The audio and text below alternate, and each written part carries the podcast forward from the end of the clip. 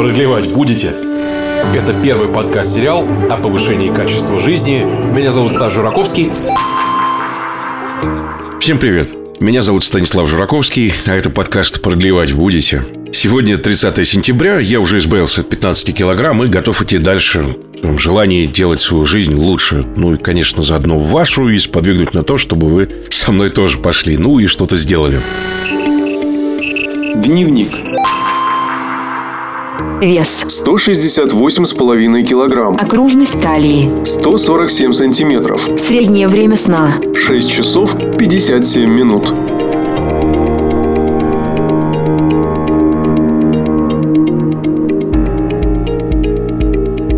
Вообще, в целом, когда думают про ЗОЖ и обсуждают ЗОЖ, да, и начинают думать про зал, бассейн, бег, вот про него особенно, про последнего, да. Но кроме бега есть еще крайне модный триатлон. Я сам очень люблю разнообразие в тренировках и в подходах. И вообще, лично меня триатлон привлекал бы тем, что там можно, нужно и бежать, и плыть, и ехать. То есть, вот такое разнообразие. Если бы не одно маленькое «но». Я бывший футболист. И футбол для меня в частности, и командные игры в целом, это не просто часть жизни, а любимое и любимейшее времяпрепровождение. Вот пару-тройку раз я пробовал бегать, ну, не обнаружив под собой мяча, как-то быстро я прекращал. Беговые тренировки самые мои были нелюбимые. Но, но, это же не значит, что триатлон штука неинтересная. Наоборот, он сулит очень и очень даже многое, да?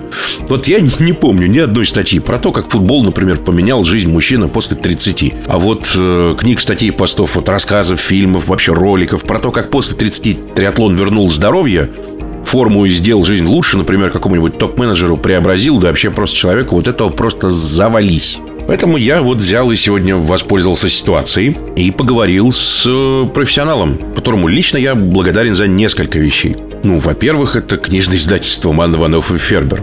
Сразу уже навевает на мысль, да, кто будет в выпуске. А, во-вторых, это четкое определение того, как считать качество жизни. Вот конкретно в этом выпуске и рассказ про ошибки новичков в триатлоне. Круг сузился из трех человек. Ну и в-третьих, это за продвижение книги идеи читать книги в кратком изложении и хороший сервис для этого. Гость этого выпуска Михаил Иванов, сооснователь библиотеки Summary Smart Reading, издательство Ман Иванов и Фербер, тренер по длинному триатлону, триатлет-любитель, дважды участник финала серии Iron Man на коне. Продлевать будете? Подкаст выходит при поддержке компании MyGenetics. Вот каждый э, понимает несколько качеств жизни э, либо как из, либо как из глянцевого журнала, либо какое-то свое уж совсем уникальное. Да? Давайте поэтому тогда вот с определения, наверное, для вас начнем. Вот качество жизни это, из каких параметров оно для вас складывается? Такое понятие, как качество жизни.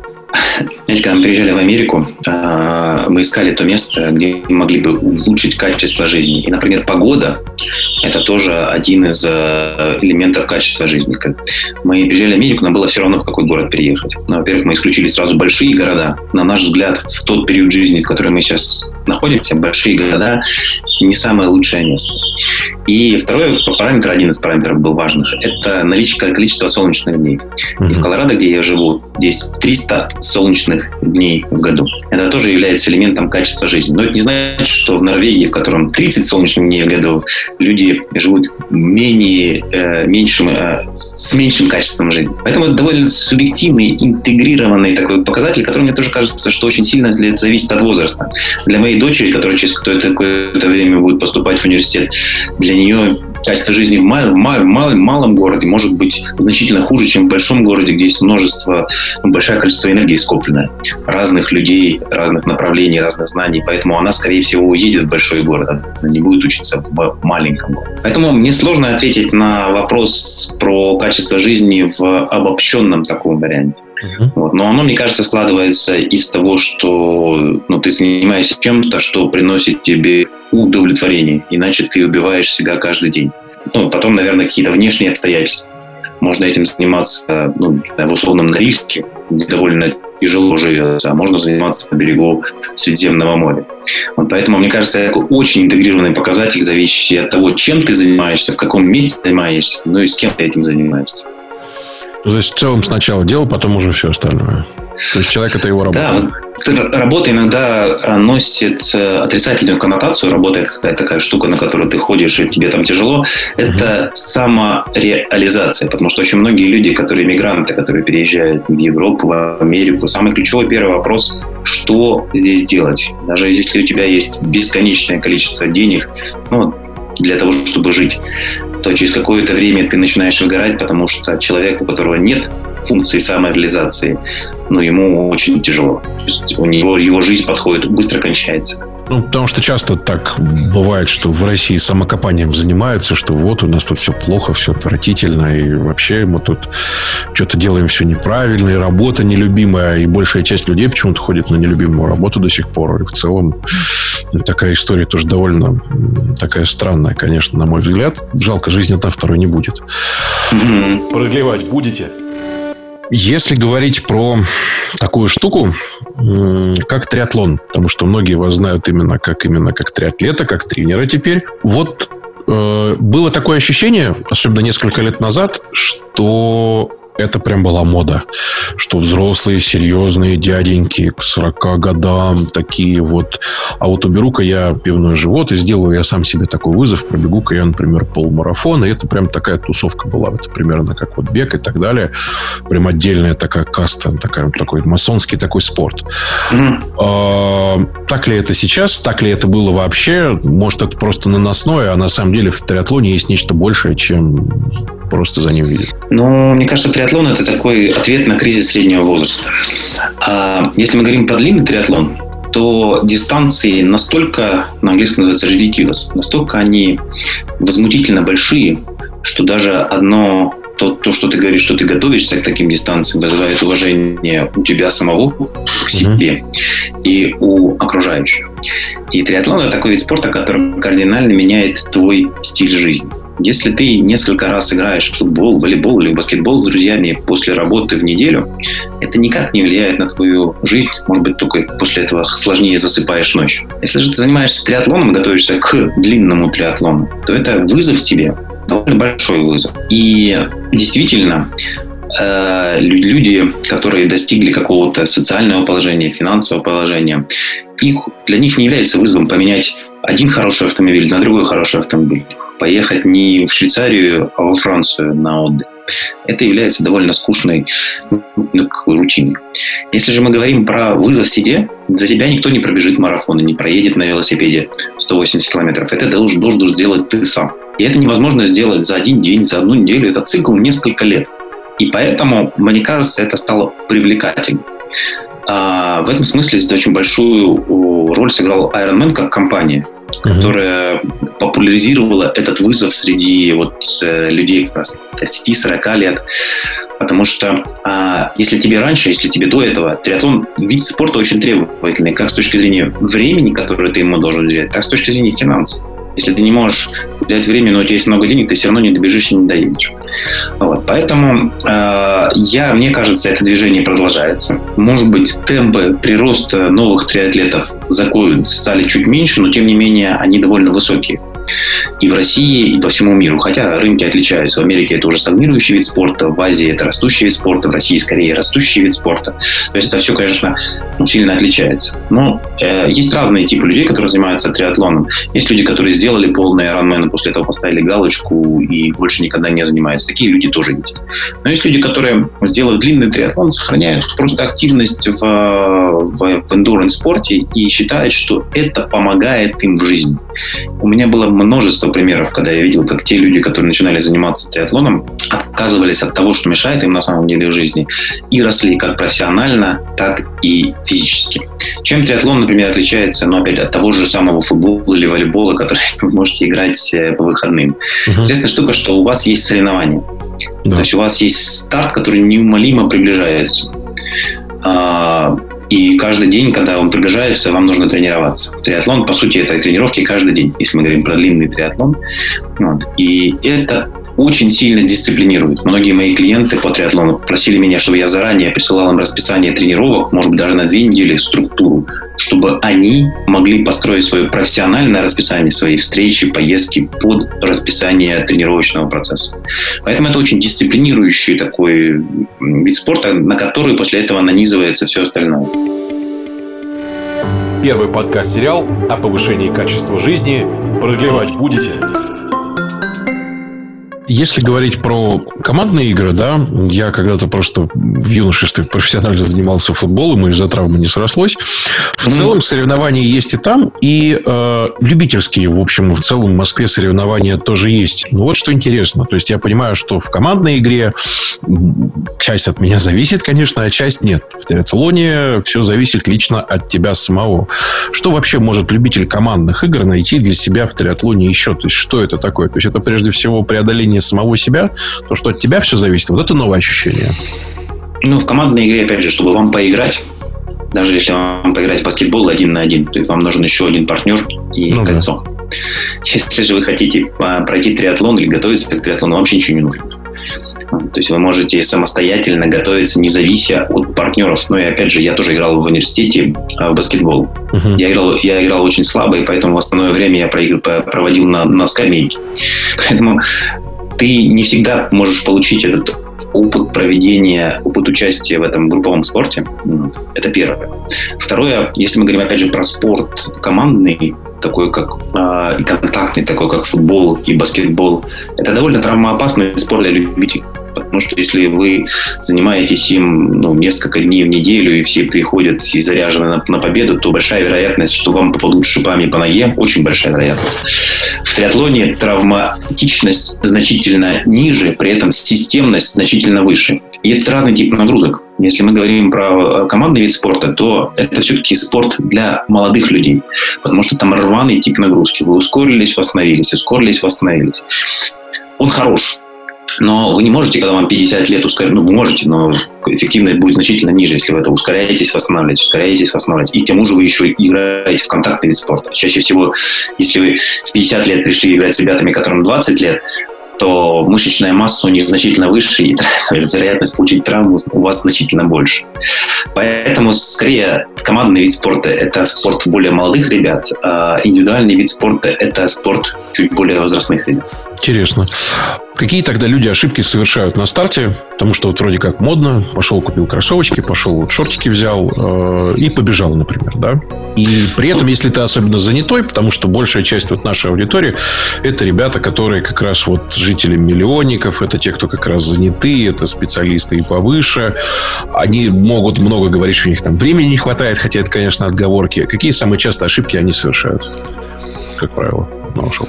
Да, но типичная ошибка тех, кто начинает, они хотят сразу на, через неделю, через месяц пробежать марафон, в конце года сделать полный триатлон. Тело человека очень консервативно, и оно реагирует на стресс. И вот правильная доза стресса и восстановления приводит к успеху. Если вы дали телу слишком большой стресс, то вероятность того, что вы получите травму, близка к 100%. Ну, например, представим себе, что если у вас есть лишний вес, то бегать скорее не надо. То есть скорее нужно делать на эллипсе, а, где нет ударной нагрузки работу, где у вас работает все тело, где процент сжигания жиров значительно выше, чем когда вы бежите в анаэробной зоне, потому что вы, вам бежать очень тяжело. Если у вас есть лишний вес, и вы начинаете бегать, вероятность получения травм колена очень высока. А на велосипеде вы, очень, вы спокойно можете ездить. Количество сжигаемых калорий на велосипеде меньше – но удовольствие от того, что вы можете проехать длинную дистанцию, оно значительно выше. Вы не можете пробежать, не знаю, 50 километров с лишним весом. Прекрасно можете проехать 50 километров с лишним весом. Поэтому типичные ошибки, которые делают новички, это они перерабатывают, они пытаются получить все и сразу. То есть это все-таки эволюционный процесс. И если у вас есть лишний вес, то сначала нужно работать на эллипсе, на велосипеде, на грибном тренажере, стабилизировать вес, и только после этого потихоньку начинать включать бег плавание хорошо работает. В этом смысле триатлон менее травмоопасный вид спорта, чем чистый бег. Потому что у вас есть еще два вида спорта, в которых работает та же самая сердечно-сосудистая система, но нет ударной нагрузки. Продлевать будете? Где черпать информацию, соответственно, книги, статьи, вот блоги, материалы, вот с точки зрения строгой науки, где как раз все научно доказуемо, без мракобесия и без таких вот а, вещей?